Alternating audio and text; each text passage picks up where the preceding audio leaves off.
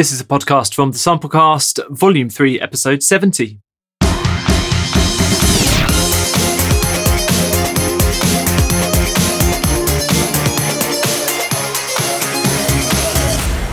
The Samplecast. Hello, I'm Ruben Cornell. Welcome to episode 70 of the Samplecast. It's great that you can join me, and it's been quite a week. I don't know if any of you lot are following VI Control or Facebook or any of the drama, all about Hans Zimmer strings and my reviews and various other bits and bobs. But there's been a lot of chat on there and a lot of uh, drama and controversy. But I'm going to try and make head and tail of it in this week's podcast and condense a lot of that information in this week's show. So we have a review of Hans Zimmer strings. We've also got, of course, the uh, freebies and developer updates and news and all of that sort of stuff as well.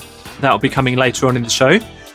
Also, later, there's an interview from composer Stephen Letnes, who is going to chat about some of his challenges being a blind composer and also plug his Able Artist Foundation, which is a really fantastic organisation geared up to providing services and products for legally disabled people in the US and all over the world. So, uh, do head to the Able Artist website to get more information about that.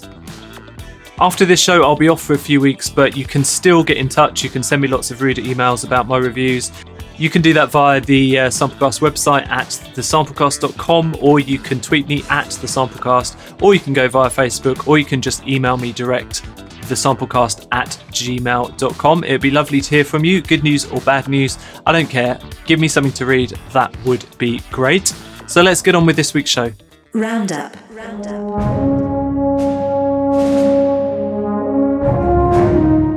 So, although it's been a week for big new releases, let's start off with a small but fun library, and why not? It's not all about massive tentpole products on this show.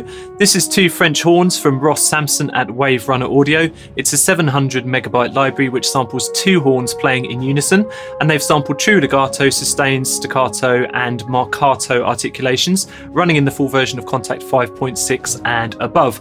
And you know what? It sounds really nice, and it's only £29 at the moment. Do check it out at the Wave Runner site.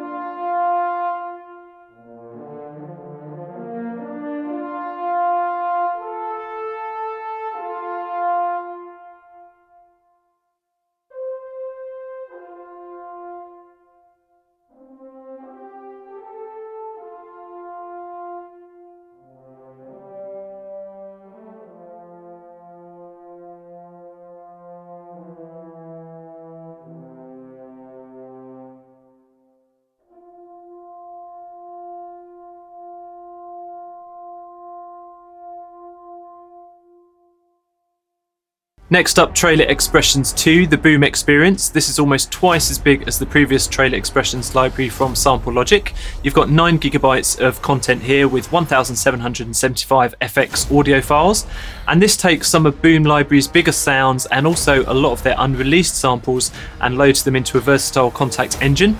The main engine change this time around is that you can change the individual sounds within each Kontakt patch, not just the entire patch like before, so that's a bonus. I did help to put together the walkthrough video for this. Do check the link in the show notes for more demos and details.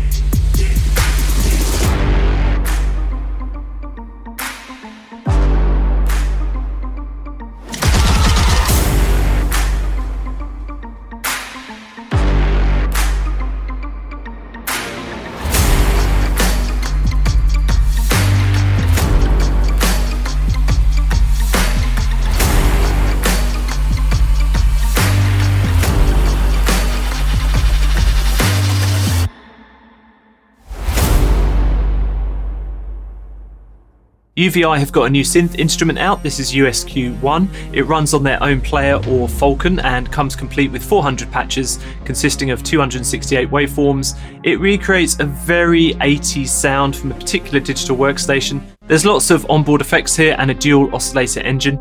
I haven't had the chance to play with this, but uh, I'm a massive retro synth buff, so I can't wait to have a go. There's more info at the link in the show notes.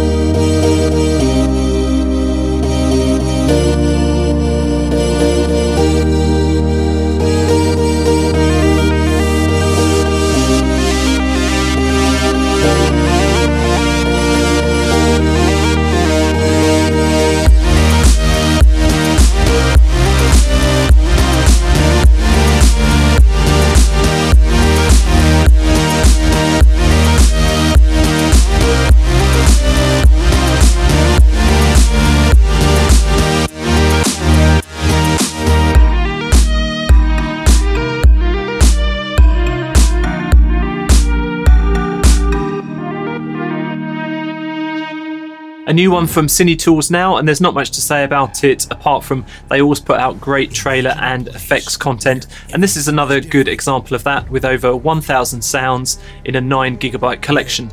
It's full of fresh new content for scoring thrillers and suspense projects. For a full rundown of everything included in the pack and all the different types of sound, do click the link in the show notes.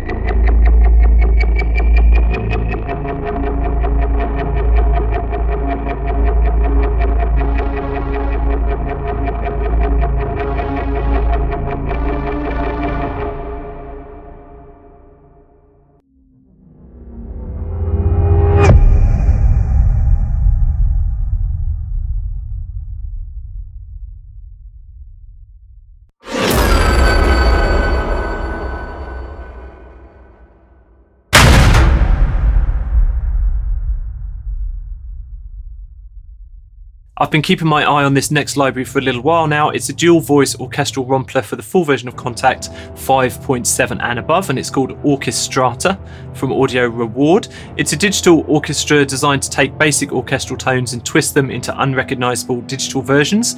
It's got different section sizes and articulations, and the basic orchestral sounds, although they won't fool anyone in their authenticity, once you've run them through the full effects engine, there are some great ways to mash up the sounds. There are over 100 snapshots here, 1700 samples, and it's a really interesting concept. Do see what you think at the Kontakt Hub website.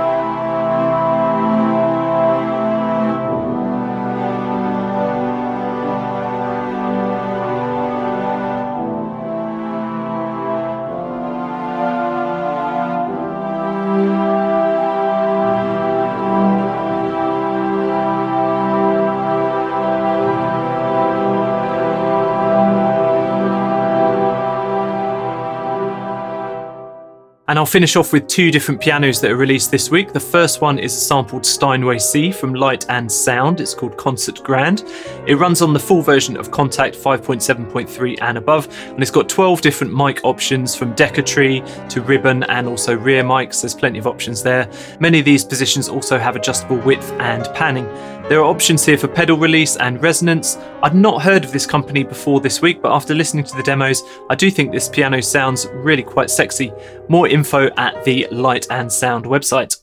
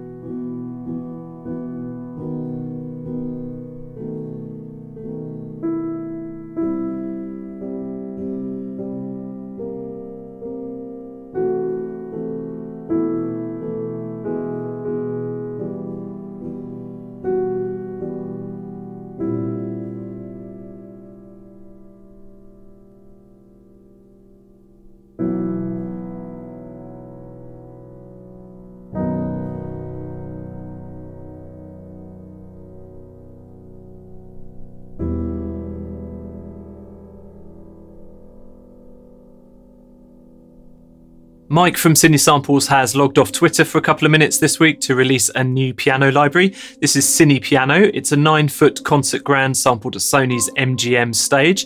It uses the same recording techniques as their Piano in Blue library, which remains a big favourite of mine. This runs in Kontakt Player 5.6.8 and above, and it's about 10 gigs in size and has four distinct characters, utilising the many different mic positions on board. It's also Cine Samples' first fully NKS compatible library. I haven't had the chance to try it out yet, but it does sound really gorgeous from the demos, and I'm very interested in the repedaling modelling and the uh, different mic perspectives. Do check it out at the Cine Samples website.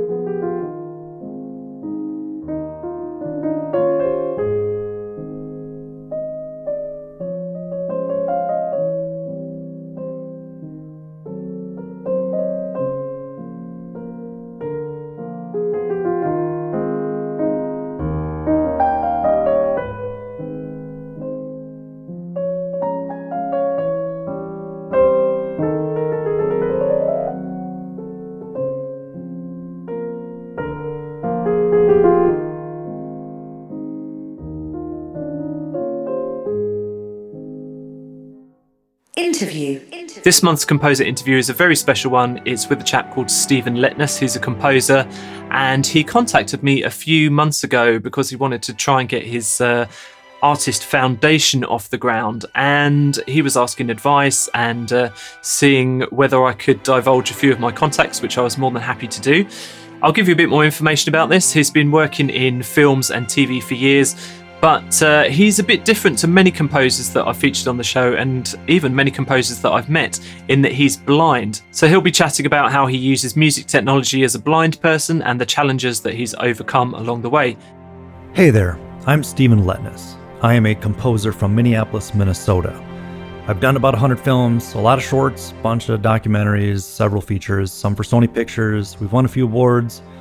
The one I'm really proud of is a short film we did last year, a dark comedy called Lady Lillian, won the Bill Murray Comedic Shorts Award. So, getting a nod from Dr. Venkman himself was pretty darn cool. I've gotten to work with a lot of cool actors like Eric Roberts, who's, gosh, he's He's like William H. Macy. He's he's his own William H. Macy. He's Eric. He's the Eric Roberts of Eric Roberts. He's been in everything. But he played Santa in Santa's Boot Camp for Sony Pictures. Storm Reed, who is in A Wrinkle in Time. Erica Bierman, Hunger Games, Rectify. This really cool show on Sundance Channel. She's in the next Mark Wahlberg film. I'm doing a film with her right now called The Shoes, as well as Cailee Spaeny, who's also in The Shoes.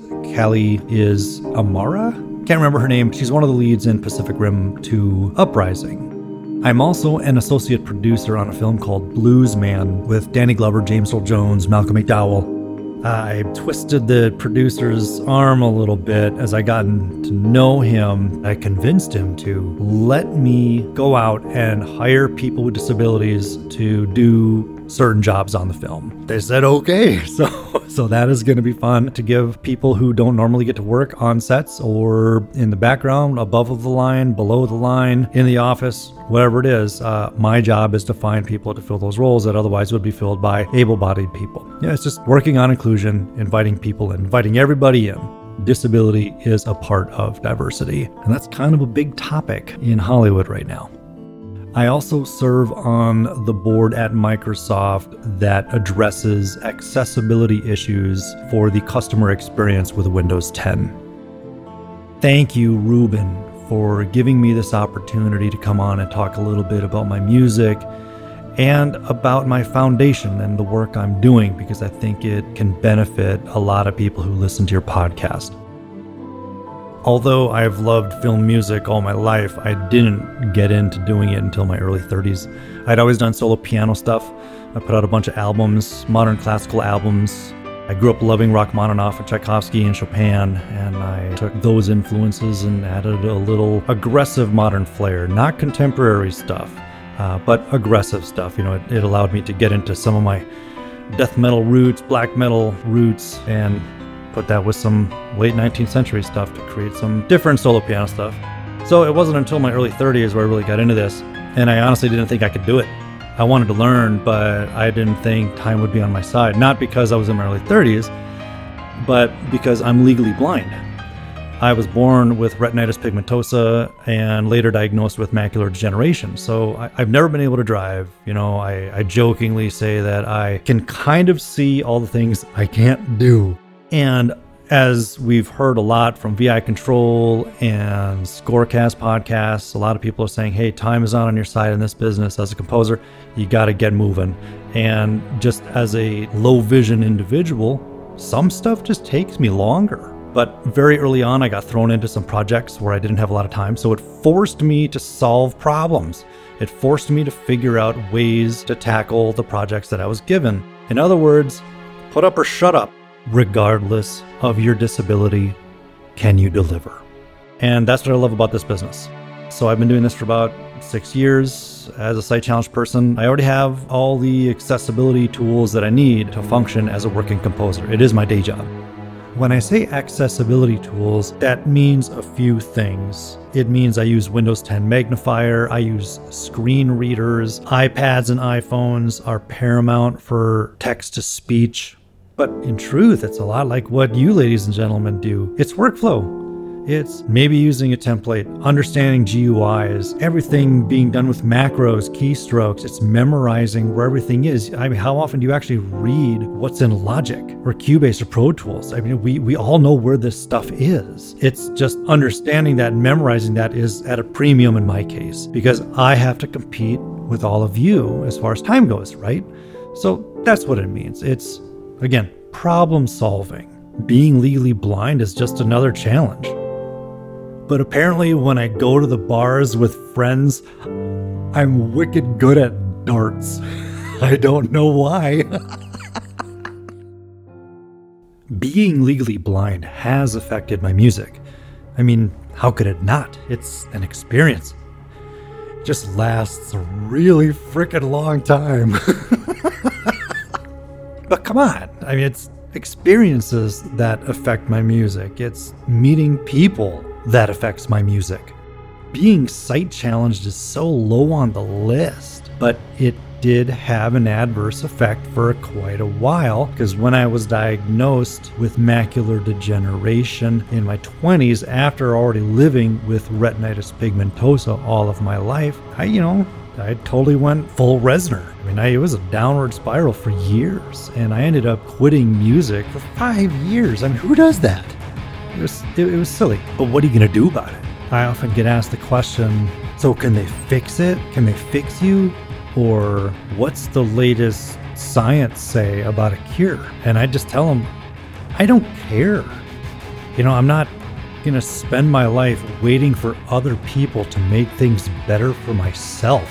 That's on me. Disability or no, that's on me. And if I'm being completely honest, life didn't really start clicking until after I accepted I have a disability. I need help. I need to ask for help sometimes. And the cool thing is is most everybody likes to help. I mean, people like to feel good, and if they don't know how, they're putty in your hands. You just tell them how to help you and more often than not they're thrilled to do it that's that's pretty cool i mean that everybody wins I've started up another day job, which is I started a nonprofit called Able Artist Foundation. And this is a, well, a part of it, I think, could help a lot of people who listen to this podcast and to friends of people who listen to this podcast. As I have been achieving higher degrees of success in this business, I have always wanted to find a way to give back. How can I help people like me, people with a disability who want to express themselves, either as a hobby, doing production music, doing film music, uh, making albums, whatever it is? I wanted to find a way to give back. So, Able Artists Foundation, it's brand new, like it's a month old, but we have two programs. One is localized to the Minneapolis St. Paul area of Minnesota.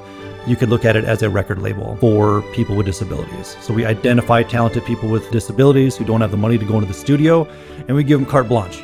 We let them do whatever they want. Do they want uh, producers? Do they want studio musicians? Do they want an orchestra? We get it to them. The other program is something that is international, and that is if you are a person with a disability who is on government assistance, in the United States, we call it SSI or SSDI. In the UK, it's PIP, ESA. I think there's a DLA. I'm learning all of this as, as I go. But if you're on government assistance, you have a disability, come to ableartist.org.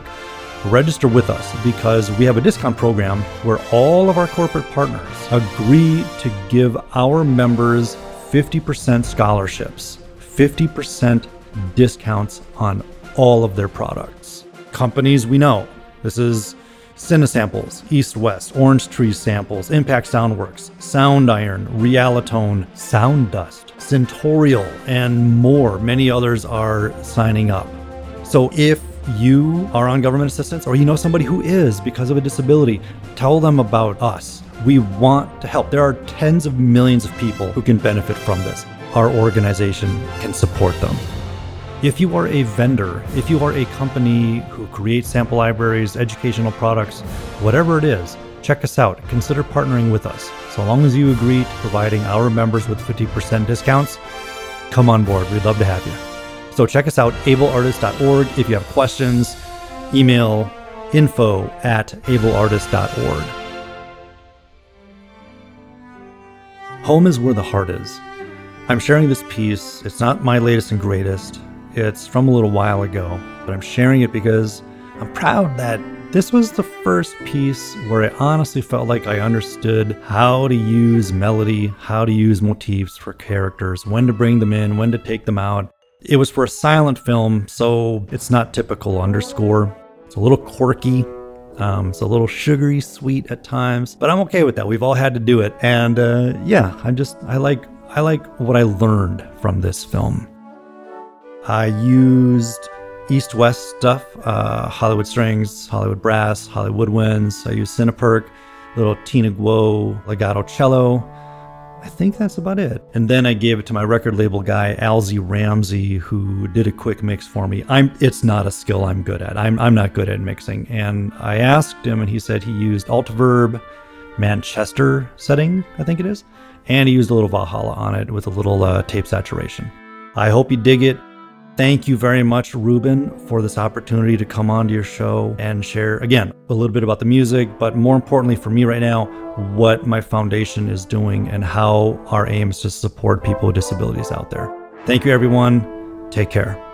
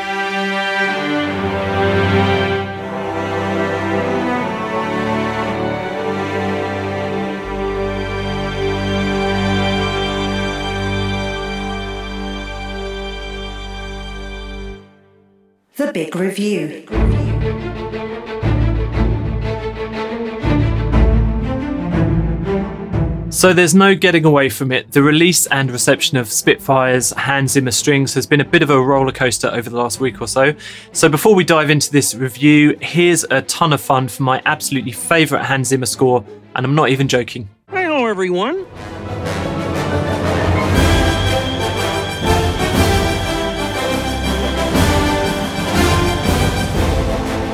With this review, I'm looking at the first release of Hans Zimmer strings. This is version 1 of the library. It's 183 gigabytes running in a brand new engine from Spitfire. There are 147 techniques here with shorts, longs, and effects, up to 26 microphone positions, and a total of 344 players. Now, I'm not going to go too much into the specific statistics of this library beyond that, as there's a lot of other stuff to cover in this review.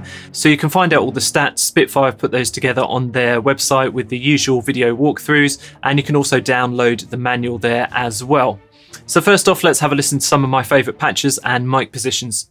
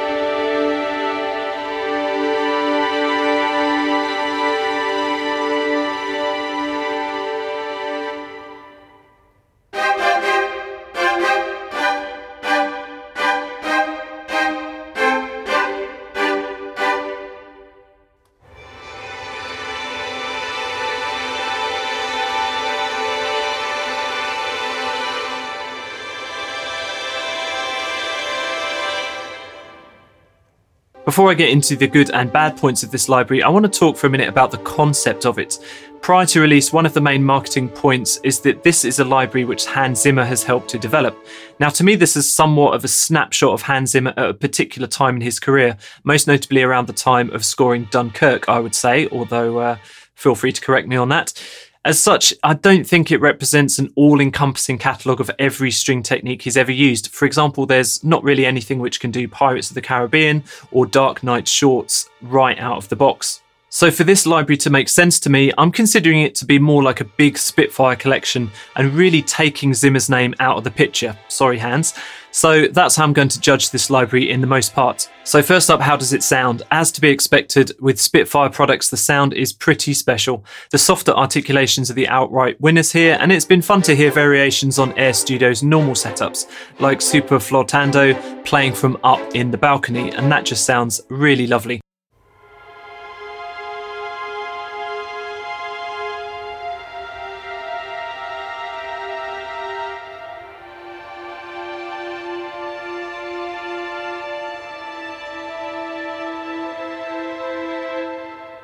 There are many, many mic positions here, up to 26 for some instrument groups. And it's a pretty wet sound overall. You're going to get the drier sound with a combination of close and spot mics, but even then, there's a lot of hall reflections. Personally, I don't mind that. A bit of baked in ambience is all good as far as I'm concerned, but this might be an issue for some people. Comparing it to Albion 1, this collection of strings has a bit more bite to the short samples, especially at high velocities. Because of the larger number of players, the long sound smoother. However, I do think they sound a bit too smooth in some cases as they start to take on a bit of a synthetic vibe if you're not careful with how you use the mic positions.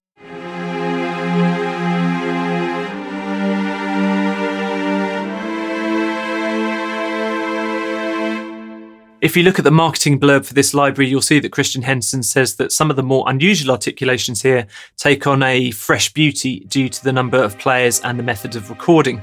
I'd not entirely agree with that, but there's certainly some lovely sounding articulations here. However, I was constantly reminded of other Spitfire libraries like Albion 1 and Tundra, which had similar and in some cases exactly the same articulations, albeit recorded with fewer mic positions and players.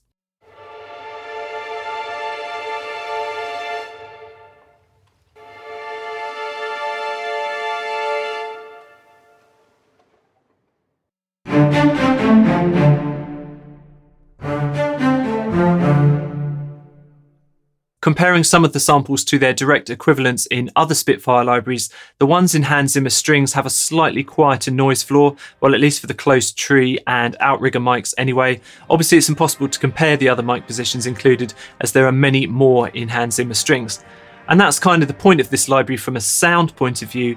The many and varied mics, crazy articulations, and obscene number of players means that you can build up string sections that are unique to you and they're completely detached from a real life orchestra. I've got to applaud that kind of thinking, and I think that's going to create some really interesting combinations of strings and timbres as people start to get to grips with the library. So Hans Zimmer Strings is launching in a brand new interface for Spitfire. It's one that they've developed in-house, and I'll have a look at that specifically.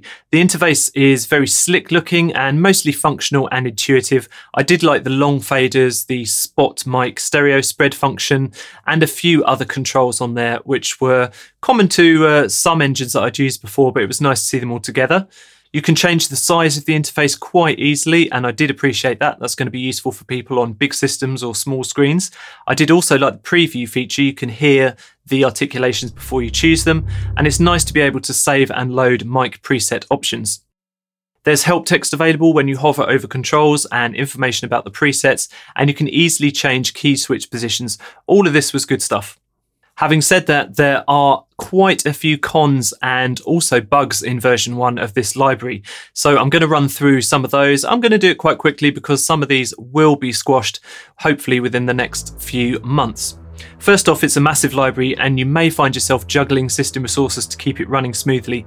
There's definitely going to be a trade off for some people between the amount that's loaded into RAM as a buffer and your hard disk speed. Did it run smoothly for me personally? Well, mostly, but not entirely. Even though I was streaming from SSD with 32 gigs of RAM, I was waiting around 10 seconds for some presets with just one mic position loaded, and it did crash a couple of times on me. There's been a lot of chat about articulations and microphone positions not being consistent across sections. That is the case. Nothing that particularly bothered me, to be honest, because I'm not trying to create an authentic orchestral mock up with this product. But uh, I guess if you are trying to do that, it is going to bug you a little bit. Legato is definitely problematic and it's essentially broken as a version 1 of this library. I did find that some samples haven't been played that consistently, especially with these short articulations, and some other ones do suffer from too much noise. It's also annoying that you can't exclude specific round robins to get rid of this problem. The shorts, well, they're not quite short and tight enough for really fast playing. There is a tightening control which you can use on the interface to uh, cut a little bit further into the sample, but if you're really going to go for fast, Dark Knight kind of spiccatos, you're going to have trouble. With the interface, there's way too much clicking and scrolling around to access articulations and mic positions. Really, with the size of that interface window, you probably could have put everything on one screen. There's no need for multiple menus. When you're changing articulations from the main menu, you do have to reset mic positions as well. I spoke to Spitfire about this. It's something they're looking into. For the patches with more than one articulation, it's not possible to purge specific articulations from the set. Again, they said they're going to check this out. You will need to boost up the volume of some of the quieter articulations, as I did find them unnecessarily quiet. Now, I don't know whether they haven't leveled these out because the noise floor is going to be too prohibitive, but uh, I'm having to bring up the gain to hear a lot of those articulations. You can stack articulations in one instance of an interface, very much like adding multiple instruments to one version of Kontakt. And you can transpose one or more of them as well. That's quite handy. But I have to say, this function doesn't really work very well. As soon as you start moving between articulations, it forgets that you've stacked things up. Also, you can't assign the same external MIDI controller to more than one fader or dial. For example, this would have been handy for moving dynamics and vibrato at the same time. As a version 1 of this instrument, it's not possible.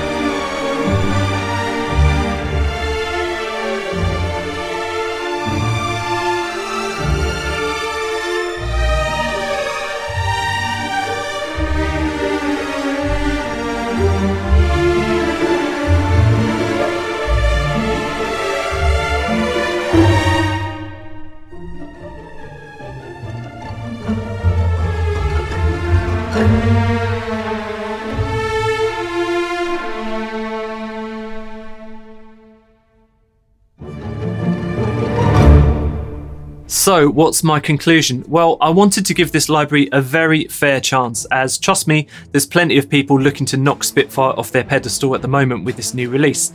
Truth be told, I did come away with mixed feelings. I don't feel like the Hans Zimmer moniker is really justified here, although there's much in the way of lovely long strings, there are lots of his trademark techniques missing from the presets. It may well be that he's moved on from the bombastic flourishes of Pirates of the Caribbean, but there's lots of people who'd love to be able to recreate that sound straight out of the box, and with Hans Zimmer strings, they're gonna have trouble. The sound is mostly really gorgeous, but there are quite a number of ropey samples.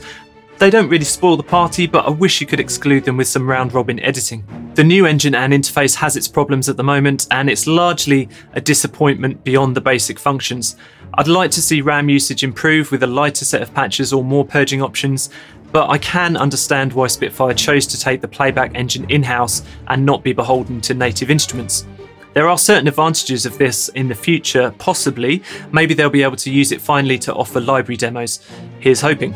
However, at the moment, the design hinders rather than helps the end user, and there's way too much clicking about to get some really basic things done. Full price for this library is £700. Is it worth that at the moment? Well, probably not if you already have a good collection of existing Spitfire strings, as the sound is close but not identical. Further down the line, once the bugs are fixed, I don't think anyone who can afford it is going to be disappointed by this library as long as they've got a good enough system to run it. Just don't expect Hans Zimmer right out of the box without putting a bit of effort in. Free VST. Let's go through this week's freebies, and there are a couple of great ones. Every year, around the time of the Game Developers Conference, Sonniss releases a big bundle of their effects completely free, and you can use them in any production you want to. This year is no exception, and it's a massive 30 gigabyte download. You can straight up download it, or you can even torrent it via the link in the show notes. Big Cat Instruments continue their plundering of old sound font collections and converting them for use with Kontakt. The latest two are Saxello and Ocarina, and there's a whole bunch of other ones on the Big Cat site. Head there via the link in the show description. I don't think you'll be disappointed.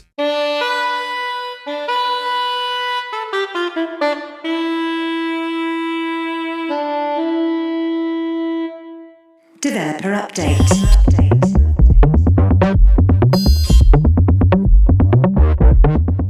Couple of significant developer updates this week, and the first one is Syntronik Deluxe. I reviewed the standard version of Syntronik back in Samplecast 51 and pretty much loved everything about it. IK Multimedia have just released five new synths for this based on a Moog, Roland Monosynth, Korg, and a couple of modular synths. So that's 18 gigabytes of new sounds and 500 presets. If you already have Syntronik, you can upgrade for $100, or there are cross-grade options as well. Or if you don't have Syntronik at all, you can download the free player and pick and choose the individual synths that you want. There's more info at the IK Multimedia site. Thank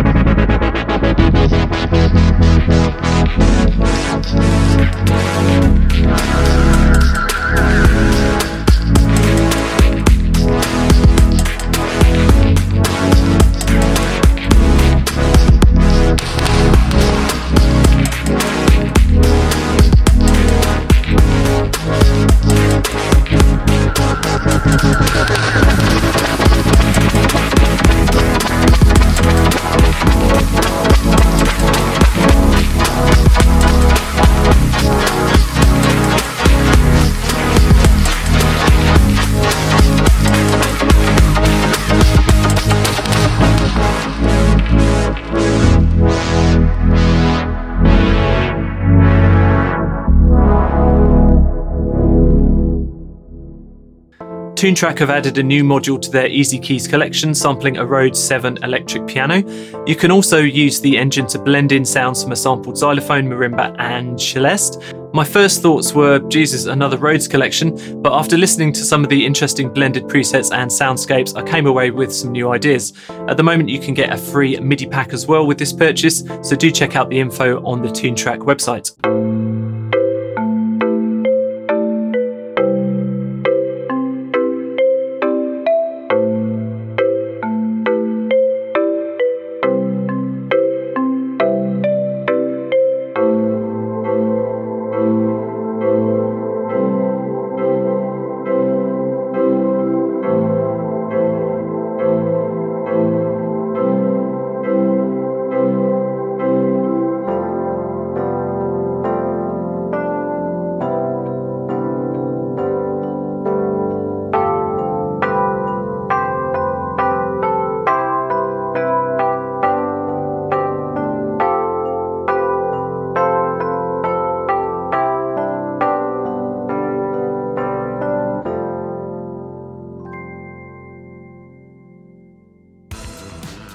Thanks so much for downloading and listening to the podcast. Don't forget, if you're just listening to the podcast and not watching the YouTube show, you're just getting half the information. Head over to YouTube and you can see all of the sample libraries that I'm chatting about in action.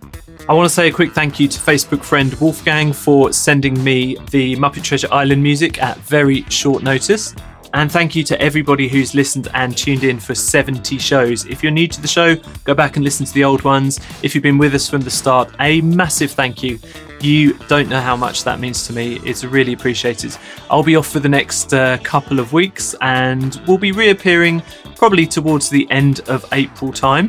In the meantime, head to the Samplecast website where you can catch up on all the latest information and you can follow us on Facebook. I'll still be posting the odd bit and bob over at Facebook over the next couple of weeks, and I will see you very soon. Bye bye now.